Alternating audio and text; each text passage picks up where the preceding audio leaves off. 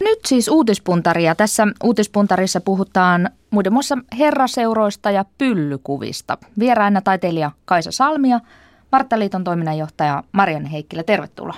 Kiitos. Kiitos.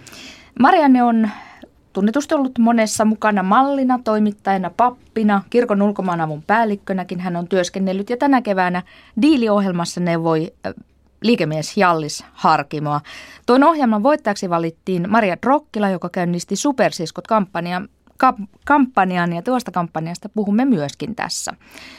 Tässä uutispuntarissa ja Kaisa Salmi sitten taas. Hän on rakentanut Rautatientorille kukkalabyrintin sadasta tuhannesta gerberasta perustanut Helsingin ydinkeskustan kadulle piknik-alueen ja viime sunnuntaina Kaisa Salmi kokosi tuhansia ihmisiä suuren performanssiin Lahteen samalle Felmanin pellolle, jossa punavankeja kuoli nälkään ja tauteihin Suomen sisällissodan suurimmalla vankileirillä. Palataan sunnuntain tunnelmiin.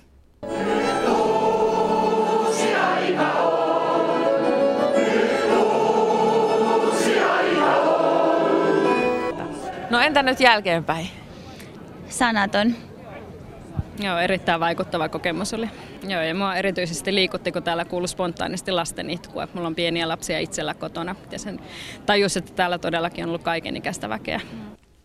Kaisa Kokon ja Jaana Vainion tavoin moni paikalle, tuli paikalle Felmanin pellolle odottavin ja uteliain mielin, mutta lähti pois liikuttuneena ja kyynel silmin. Ja moni siellä muisteli oman sukulaisensa kohtaloa sisällissodassa. Osallistujat olivat pukeutuneet mustiin ja he liikkuivat valmiiksi suunnitellun koreografian mukaisesti. Taiteilija Kaisa Salmi, miltä tuntuu johtaa tuota kaikkea tuhansien tuhansien ihmisten joukkoa? Miltä tuntui sydämessä? No olisi todella sykähdyttävää tietenkin, että aikaisemmin, varmaan kaksi tuntia aikaisemmin mä en tiennyt ollenkaan, tuleeko sinne ihmisiä ja kuinka paljon. Ja sitten kun ihmiset oli siinä paikalla ja niin kuin ihan virittyneenä siihen tunnelmaan, niin sitten mä ajattelin, että voi, että on tämä todella upea hetki. Ajattelit, että tuleeko kukaan, mutta sitten näitä mustan puhuva, puhuvia hahmoja alkoi niin. vyöryä sieltä täältä. Joo, se oli, se oli tosi hieno, hieno tilanne, kun mä ajattelin, että onkohan tämä nyt unta vai onko mä nyt hereillä. Kyllä tämä todellakin toteutuu ja ihmiset tulee ne, ne niin kuin ovat niin kuin ihan, ihan siinä sisällä asiassa ja, ja haluavat osallistua ja tehdä kaiken, kaiken sen koreografiin, mitä siinä tehtiin. Toteutuuko se sillä tavalla, kun toivoit, kun sen idean kehittelit ja sovinnon ajatus siinä ilmeisesti oli se tavoite? Joo, sovinto oli ja kyllä se toteutui. Siinä oli pitkin matkaa, oli kaikenlaisia uhkakuvia ja, tai siis pelkoja, että mitähän tässä nyt käy ja, ja, ja suostuvatko ihmiset niin kuin palaamaan siihen historiaan ja hyväksymään sitä omaa historiaa. Mutta kyllä, kyllä ihmiset tuli ja, ja tuota, uskoisin, että semmoinen sovinnon tunnelma siellä paikalla oli. Ja, ja jos keskustelu jatkuu vielä myöhemminkin niin kuin omissa perheissä tai, tai niin kuin nykypäivässä muuten niin kuin tapahtumissa, että tämä on meidän historia näin on, niin mä uskon, että se on tosi, tosi eheyttävä ja semmoinen niin kuin identiteettiä vahvistava suomalaisuuden niin kuin ehkä joku alku. Ja yhdessä kohtaa tuota tunnin pituista performanssia kaikki tuhannet ihmiset huusivat äitiä. Joo. Se oli semmoinen hetki, joka on tutkittu, että, että kuoleman hetkellä niin, niin suurin osa ihmistä huutaa äitiä apuun. Ja useat huusi sitten, varmaan aika moni huusi siellä äitiä ja ihan eri tavalla tietenkin. Toiset, toiset huusivat niin kuin äitiä apuun ja toiset huusivat äitiä niin kuin äiti tuu parvekkeelle tyylisesti tai miten tahansa kukin omalla tavallaan. Mutta oli se valtava äiti, äitihuutomeri siinä, että se oli tosi koskettava ja, ja ihmiset itki siellä kyllä. Mitä Marianne ajattelet tästä? Sinullakin vähän, vähän kyyneleet herahtivat silmiin, kun kuuntelit. No tämä kokemus ja tämä performanssi tulee hyvin lähelle. Mulla on omat sukulaiset Tampereella ja, ja punaisista ja valkoisista ja sisällissodasta on puhuttu koko lapsuus. Ja, ja mä ajattelen niin, että tämmöisellä somen aikakaudella niin tämmöinen historian elävöittäminen ja, ja sukupolvien ketjussa kokemuksellinen tunne siitä, että sä voit osallistua sinne menneiden sukupolvien kokemukseen siitä, että silloinkin on eletty, silloinkin on tunnettu surua ja häpeä ja anteeksanto ja syyllisyys, isoja asioita, joita myös globaalisti maailman konflikteissa käsitellään, niin on mun mielestä erittäin niin kuin merkittävä teko, että suomalaista historiaa tällä tavalla kontekstualisoidaan ja, ja tuodaan eläväksi, että siinä mielessä teiltä tekijöiltä erittäin rohkea teko. Ja tuolla kun on omia Martta-piirejä kiertänyt, on, on saanut saanut paljon hyvää palautetta siitä, että se yhdisti sukupolvia ja se oli todella semmoinen tunnekokemus, että siellä on sekä liikututtu että saatu edes aavistuksen omainen kollektiivinen tunne siitä, että me ollaan osa jotain suurempaa historiasta ketjua ja, ja Suomessakin mm. on hyvin vähän aikaa siitä, kun on koettu tämmöisiä sodan, sisällissodan kauheuksia ja, ja niitähän vielä tätä varjoa monta sukupolvia kantaa. Mm, kyllä kantaa, joo. Tässä oli semmoinen aika äh, hauska tai jännittävä yksi asia myös, mikä tuli esiin, että tämä Marsiliesin uudelleen sovittaminen, että ranskalaiset olivat hyvin kiinnostuneita ja siellä sitten uutisoitiin, että suomalaiset ovat, ovat sanoittaneet Marsiliesin uudestaan, että nämä väkivaltaiset sanat, mitä heillä on ollut tapetilla, että, että pitäisikö Marseliesi sanoittaa uudestaan, kun se on niin väkivaltainen heidän kansallislaulu. Ja tota, sitten siihen ei olla uskottu koskea ja, ja nyt ne on tosi kiinnostuneita, että miten suomalaiset on nyt sitten sanoittaneet tämän Marseliesin uudestaan, että saa nähdä, miten, miten Ranskassa sitten suhtaudutaan myöhemmin asiaan. Ja kun ajatellaan ihan ympäri maailmaa, että Afrikan Kyllä. sisällissodat, joita jatkuvasti käydään ö, tuolla joka puolella Ruandan mm. sisällissota, jota ei uskottu silloin aikalaisten aikana, että siellä on käynnissä tämmöinen kansanmurha. Ja, ja, ja ympäri Afrikkaakin, missä kehitysyhteistyössä on ollut, niin, niin se trauma, jota ne sukupolvet kantaa, niin on myös tänä päivänä osa meidän mm. suomalaisten historiaa. Kyllä. Mennään sitten näihin tämän viikon tämän viikon uutisiin. Puhutaan hetki herrakerhoista. Niistä yksi on vuonna 1942 perustettu keskiviikkokerho, josta toimittaja Elina Kruunström kirjoitti tällä viikolla Helsingin Sanomiin. Ja tuossa keskiviikkokerhossa ovat olleet jäseninä kaikki pääministerit Anneli Jäätemäkeä ja Mari Kiviniemeä lukuun ottamatta, joukko yritysjohtajia, työmarkkinajohtajia, Ylen toimitusjohtaja Lauri Kivinen myös, mutta ei siis yhtään naista koko historian aikana. Oletteko te närkästyneitä tällaisten kerhojen olemassaolosta vai näettekö, että niistä saattaa olla jotain hyötyäkin peräti? No mä ajattelen niin, että tämmöiset kerhot on omalta osaltaan oman aikansa tulkkeja ja kuuluvat siihen sen aikaiseen historiaan ja yhteiskuntarakenteeseen ja ajatteluun, mutta mä näen, että ne on aika menneen maailman tapoja toimia. Tänä päivänä tämmöinen verkostoituminen, joka on sukupuoleen riippumatta, niin ihan normaalia. Ei enää tarvitse tämmöisiä samaa sukupuolta olevia herra- tai rouvakerhoja. Tietenkin niillä voi olla oma merkityksensä, että haetaan niin kuin sitä kokemusta siitä oman alan yrittämisestä puhumisesta tai tekemisestä ja saadaan vapaasti vaihtaa ajatuksia, mutta kyllä enemmän semmoinen avoimuus ja että miehet ja naiset yhdessä verkostoituu on tätä päivää. Että mulle se ainakin huokuu tällaista menneen ajan maailmaa. Onko nämä kuitenkin aika harmittomia, että ei tarvitse pelätä, että siellä kähmitään ja suhmuroidaan kulissien takana toverikerhon saunassa? Mä näen vielä niin, että niillä varmaan aikaisemmin on ollut paljon enemmän valtaa, mutta tänä mm. päivänä se valta on niin sekundääriä näistä. Se on enemmän sellaista yhdessä viihtymistä ja, ja ehkä toisiin tutustumistakin. Voihan olla, että siellä sitten tapahtuu jotain merkittävää, joka johtaa joihinkin päätöksiin, joita sitten valmistellaan yhdessä, mutta enemmän näen, että se valta on paennut sieltä jonnekin muihin foorumeihin. Niin, se valta voisi tulla takaisin, jos sinne otettaisiin naisia mukaan. Eduskunnan puhemies Eero Heinäluoma toivoi, että keskiviikkokerhon puheenjohtaja Johannes Koroma esittäisi naisten pääsyä keskiviikkokerhoon ja Koroma heitti pallon takaisin sitten Heinäluomalle. No jos jompikumpi näistä nyt saa esityksen aikaiseksi seuraavassa keskiviikkokerhon kokouksessa, joka on parin viikon päästä, niin ja, ja todella tämä jäsenyys avattaisiin myös naisille ja teidät kutsuttaisiin mukaan, niin menisittekö? No voisimme mennä. Ihan mielenkiinnosta kyllä mielellään voisin mennäkin. Joo. Ja aika muuttuu. Mä sain juuri kutsun mm. rotareihin, joissa aikaisemmin isoisänikin oli ja jotka oli ihan perinteisesti vain miesten seuroja. Ja mä koin, että se on jo edistyksellistä, ö, aika modernisoituu ja totta kai voisi uteliaisuudesta mennä ja, ja sillä tavalla myös mm. antaa omalle tyttärelleen sen mallin, että verkostoituminen on tätä päivää, mutta se ei tarvitse tapahtua niin kuin samaa sukupuolta olevien mm. kesken.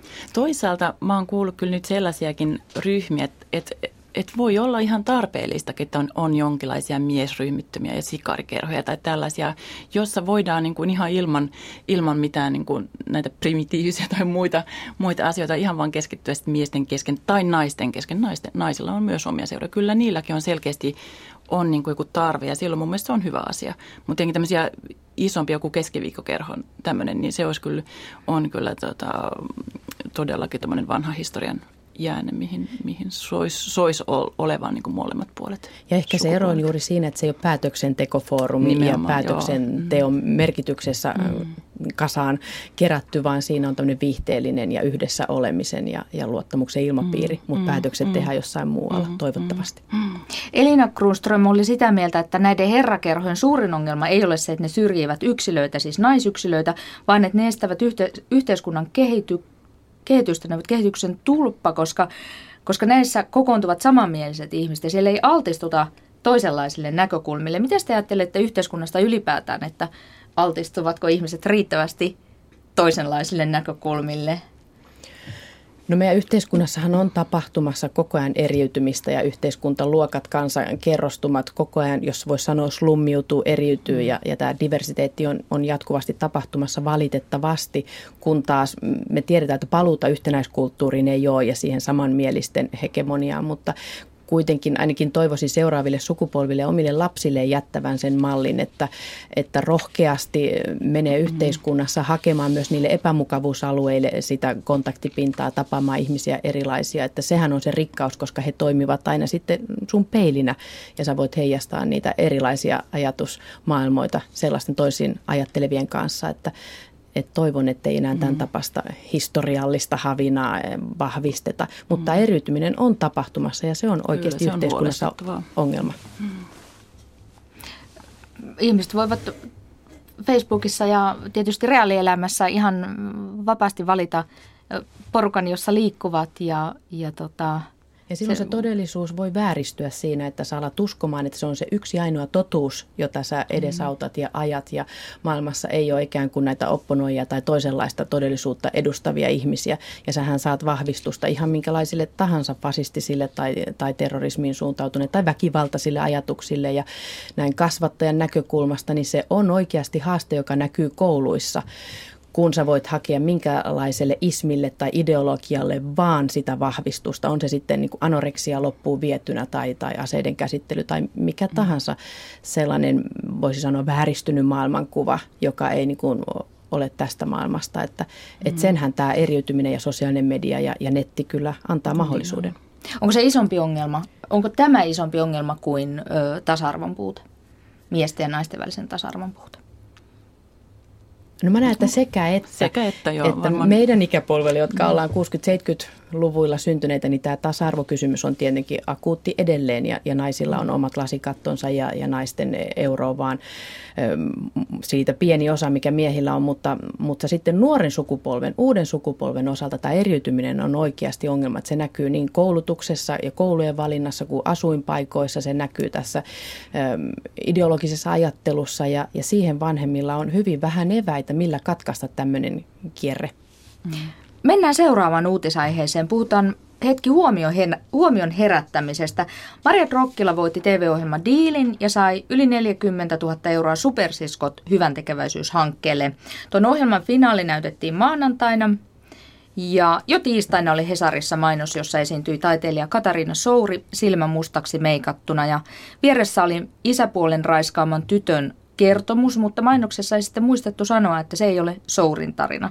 Souri pahoitti mielensä ja irtisanoutui kampanjasta. Ennen kuin puhutaan tuosta mainoksesta, niin kysyn Marianne sinulta, että kun sinä neuvoit Jallis Harkimaa diilivoittajan valitsemisessa, niin, niin tuota, miksi nuorten tyttöjen syrjäytymistä ehkäisevä hanke ansaitsi voiton? Oliko syy niin hyvä vai oliko kampanjasuunnitelma niin loistava? Maria Rokkilan kampanjassa molemmat olivat mm, tasaisen vahvoja. Sekä hänen suoritus tuossa kilpailussa hyvän tekeväisyysdiilissä koko sen kevään aikana, että sitten tämä hänen valitsema järjestö Zontat ja tämä aihe, nuorten tyttöjen syrjäytyminen, väkivallan ehkäisy, joka on tänään edelleen meidän yhteiskunnassa tabuaihe. Siitä on vaikea puhua. Onneksi järjestöt ja kolmas sektori paljon tekevät tämän eteen työtä, että nuorilla olisi matalan kynnyksen paikkoja hakea apua ja, ja keskusteluryhmiä ja puhelimia – mutta edelleen se on sellainen asia, josta on vaikea puhua, koska se samalla stigmatisoi ja leimaa nuoren tytön ja kukapa haluaisi tuossa iässä tulla leimatuksi.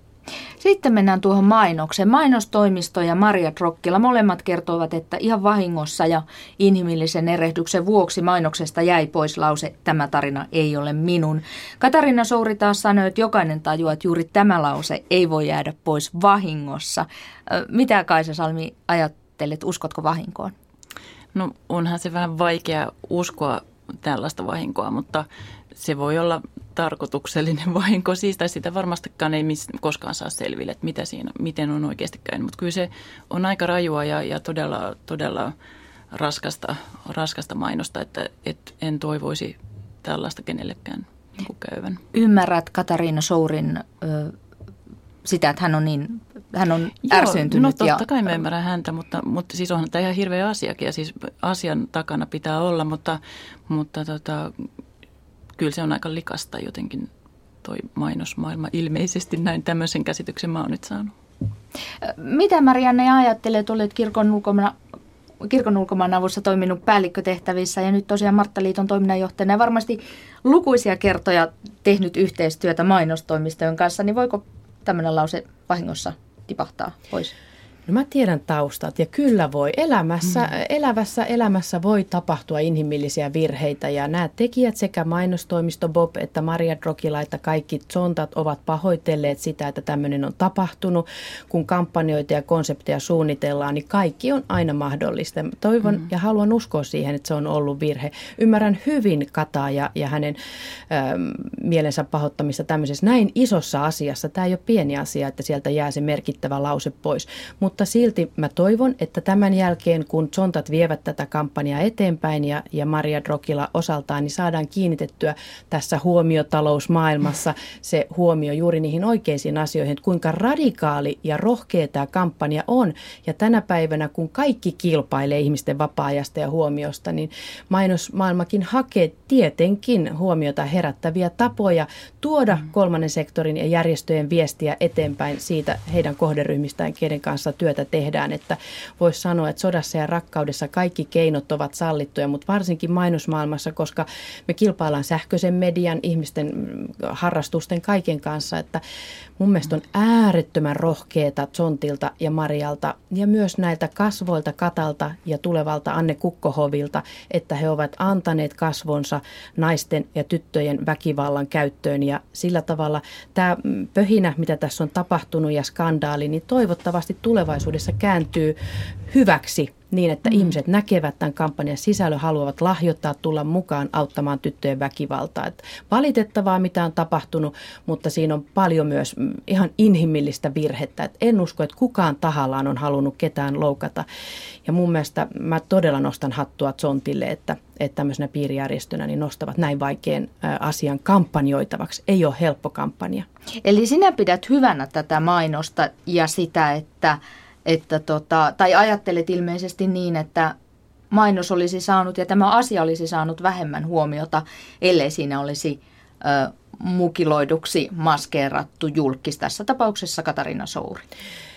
Mä pidän tätä sillä tavalla normaalina, ehkä Suomessa meillä vielä uutena radikaalina mainonnan tapana, mutta maailmalla hyvin normaalina, että kun puhutaan sähköisestä mainonnasta tai radiomainonnastakin, niin maailmalla tätä tehdään jo 90 prosenttia, että haetaan hyvin shokkiefektein sitä huomiota. Ja sitten semmoinen neutraali mainonta, joka keskittyy asiamainontaan, niin, niin se ei tavoita kohderyhmiä. Ja varsinkin kun tässä pyritään tavoittaa myös ne nuoret, ja, ja sitten mahdolliset tukijat, jotka näkee, että tämä on meidän yhteiskunnassa myös ongelma. Me ollaan yksi maailman väkivaltaisin maa. Monet muutkin järjestöt, Lyömätön linja tekee tätä naisten väkivallan ehkäisyä ja, ja tällä hetkellä sille on moni tunnettu henkilö antamassa kasvonsa Sofi Oksasesta lähtien, että meidän on pakko puhua siitä, mitä meidän perheissä, parisuhden väkivallassa ja, ja kotona tapahtuu tytöille. Tämä ei ole vain maahanmuuttajien ongelma, vaan tapahtuu ihan suomalaisessa perheessä ja yhteiskunnassa. Joo, kyllä. Kyllä, erittäin tärkeä asia ja, ja tota, todellakin toivon, että ihmiset, ihmiset kiinnittää siihen huomiota, ja, ja, mutta tietenkin nuo keinot alkaa olla sitten, sitten tota, aika rajoja ja siinä joutuu sitten kärsimään, kärsimään ihmiset, jotka, jotka antavat sitten nyt Katariina tässä oman kasvonsa ja, ja oman niin kuin tavallaan persoonan siihen. Niin ajatteletko, että keinoissa on menty liian pitkälle? No Kyllä, no mun mielestä, no tavallaan kun mä näin sen mainoksen ensimmäisen kerran, niin mä ajattelin, että no tässä on, että tämä on maskeerattu henkilö, joka ei ole nuori tyttö siinä kuvassa. Että tietenkin se ei ole heti, heti paljasta, että tämä on niin feikki tarina, mutta, mutta kyllä se, mä en tiedä, mun, mun, mun moraalin se jotenkin ottaa, ottaa. Tietenkin keinoja täytyy, ihmisten huomioon täytyy saada, mutta kyllä, ja toivon tietenkin, että tämä kääntyy, kääntyy hyvään, mutta, mutta jonkinlainen niin kuin ihmistenkin älyn arvostaminen olisi mun mielestä tämmöisessä mainonnassakin otettava huomioon. Maailmallahan on tehty sellaista kampanjaa tähän liittyen, että metroissa, busseissa tapaa näitä mustasilmäisiä tyttöjä ja sillä mm-hmm. tavalla tämä printtimainonta lähtee elämään, että ne tulee ihan siihen arkeen iholle ja sillä mm-hmm. tavalla herätellään ihmisten huomiota, kun he alkavat kysyä, että mitä, mitä nämä mustasilmäiset tytöt ovat. Ne on siis vapaaehtoisia, mm-hmm. jotka tämän joukkoistamisen kautta ovat halunneet antaa itsensä ja kehonsa jonkun järjestön kampanja hyväksi. Mm-hmm. Ja sitten kun sä tapaat metrossa tämmöisen ja, ja lähet sitten sitten selvittämään, että mihin tämä kuuluu ja, ja tiedät, että tämä kuuluu vaikka tämmöisen järjestön väkivallan ehkäisykampanjaan, niin ne on niitä muotoja, joilla tänä päivänä haetaan niin kuin myös, kun rahat on tiukassa, niin, niin järjestöt mm. hakee niitä tapoja, joilla sanoma menisi perille ja, ja sitten saataisiin huomio sille oikealle kohteelle. Niin ja sittenhän voisi olla sellaisia eläviä mainoksia, että, että vaikka hän tai sinä voisit laittaa mustan silminen kävellä tuolla Niitä juuri siis on. Niin, siis näitä Nämä, on. Ne on joo, joo, metrossa joo. ja busseissa, että vapaaehtoiset ovat niin, antaneet niin, no, kasvonsa ja heidän silmä on laitettu joo. mustaksi, eli he tulevat juuri iholle. Sinäkin Kaisa olet kuitenkin näitä huomioasioita miettinyt, kun olet näitä omia performansseja tehnyt, niin varmasti pohtinut sitä, että miten ihmiset saadaan mukaan, miten ihmisten huomio saadaan kiinnitettyä. Niin, joo, jonkin verran ja, ja useasti ne aiheet on ollut sitten sellaisia, että, että että ne on jo itsessään ne aiheet kiinnittänyt huomiota niihin, mitä mä oon käsitellyt taiteessa. Mutta ihmiset on tänä päivänä niin kyynisiä ja, mm-hmm. ja niin kyllästettyjä kaikilla. Tämä informaatiotulva mm-hmm. on niin valtava. Että niin, jos ajattelette nyt itseänne siinä, niin mikä teidät enää tänä päivänä herättää siitä kyynisyyden verhosta? Että mikä saa teissä sellaisen tunnekokemuksen aikaan, että te lähdette myös vaikuttamaan ja tekemään asioita pro jonkun puolesta? Ja siihen kaivataan tänä päivänä jonkinlainen usein valitettavasti shokkiefekti, että se menee läpi meidän suojaparikaadien ja, ja sen arkisen, mitä me ollaan milloinkin tekemässä. Että kaivataan kyllä, jotain kyllä tällaista. Kyllä kauneuskin vaikuttaa. Yllättävät asiat saavat ihmiset toimimaan Lovisa, Lovisan seurakunnassa, tämä on huomattu. Mennään viimeiseen uutisaiheeseen, siis uutispuntarissa vieraina Marttaliiton toiminnanjohtaja Marianne Heikkilä ja taiteilija Kaisa Salmia. Sitten Lovisan kirkkoon. Siellä on satoja peppujen ja, se, peppujen ja selkien jälkiä penkkiin painautuneina.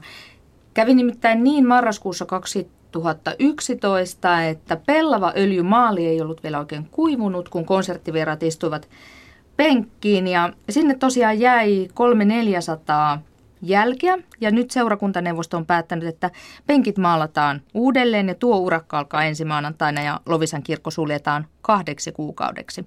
No, tästä suunnitelmasta osa seurakuntalaisista ei pitänyt ja pyllykuvioiden puolesta on julkaistu nettiadressi. Ja nuo kuviot halu, halutaan säilyttää kulttuurihistoriallisista syistä. Kaisa Salmi, näetkö kulttuurihistoriallista arvoa tai muuta arvoa? No mun mielestä tämä oli tosi hauska juttu tai tosi hieno, että ne pyllyt, kuviot on siellä kirkossa ja, ja tulee ihan nämä Jeesuksen käärinliina asiat mieleen. Ja todellakin se, että, että tota, siellä on se kirkko täynnä ollut ihmisiä kuuntelemassa ilmeisesti Verdiä silloin. Ja, ja tuota, tavallaan jos nyt mä menisin, niin voisin katsoa, että mikä ihana pylly tuolla on. Ja kun on kuitenkin tosi kauniita jälkiä, että kenen syliin menisin nyt istumaan tai sitten löytäisin oman, oman pyllyni siellä, jos olen vakiokuuntelija kirkossa. Musta se on tosi hieno asia, eikä niitä pitäisi, mun mielipide on, että se, olisi tos, se on tosi esteettistä ja kaunista historiaa, mikä siihen on jäänyt. Niin, ja parin sadan vuoden päästä sitten siellä saisivat lovisalaiset, tulevaisuuden lovisalaiset katsella niitä jälkiä. niin, kyllä. Mummon istui tuossa. Tämä on aivan ihana esimerkki siitä, että todistetusti kirkossa käy ihmisiä. Mm. Ja varmasti seurakuntaneuvosto, joka on miettinyt sitä, että siivotaanko ja maalataanko nämä penkit uudestaan ja ajattelevat, että häpäisevätkö nyt pyllyt ja niiden jälkikirkkoa ja Jumalan pyhää huonetta, niin, niin senkin ymmärtää, että se herättää monenlaisia reaktioita, mutta niin kuin kaikki nämä tämän päivän uutisaiheet, joita me ollaan nostettu esille, niin, niin kertovat, että sen, sen kohun ja, ja ehkä skandaalimaisen pöhinänkin sisällä on joku viesti, jota halutaan viedä eteenpäin. Ja hyvä, jos tämä Lovisan keskustelu siitä, että säilytetäänkö ne pyllyt kirkon penkeissä vai ei, niin herättää keskustelua siitä, että kirkolla on merkitystä kansalaisille. Ja me eletään Suomessa kansalaisyhteiskunnassa, jossa kuka mm. vaan voi ottaa vapaasti. Meillä on ö, sananvapaus, kantaa erilaisiin asioihin ja, ja varsinkin tänään, kun vietetään sananvapauden päivää, niin on hienoa, että, että voidaan niin kuin antaa merkitys sille, että tämmöinen historian kerroksellisuus ja sukupolvien kerroksellisuus näkyisi myös siellä kirkossa. Että ehkä he viisaudessaan päätyvät kompromissiratkaisuun, että muutama penkkirivi jätetään ja, ja muutamat maalataan.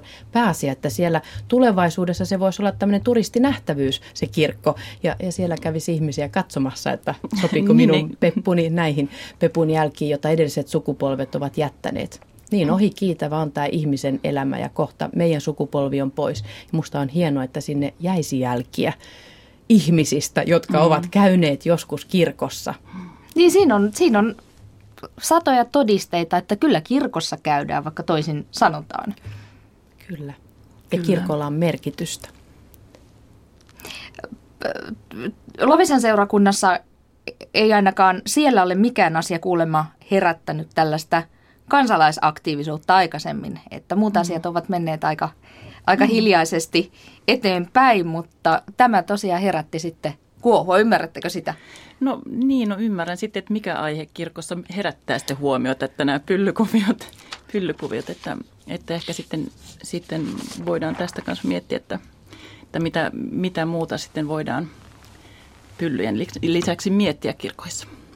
Se kertoo jotain meidän ajasta me ollaan sosiaalisen median kautta nyt paljon helpommin ottamassa kantaa eri adressien ja, ja kannanottoja tämmöisen kautta. Ja sehän on hyvä, että kansalaiset on aktiivisia. Mä näen kaiken mm. keskustelun avoimuuden kannalta aina erittäin hyvänä ja vieköön tämä eteenpäin seuraavia sukupolvia, että, että kannattaa ottaa kantaa. Nämä sanat lausui Marttaliiton toiminnanjohtaja Marian Heikkilä. Toinen vieras uutispuntarissa oli taiteilija Kaisa Salmi. Näin päättyy perjantai uutispuntari ja tämä iltapäivän ajantasa. Kiitoksia seurasta.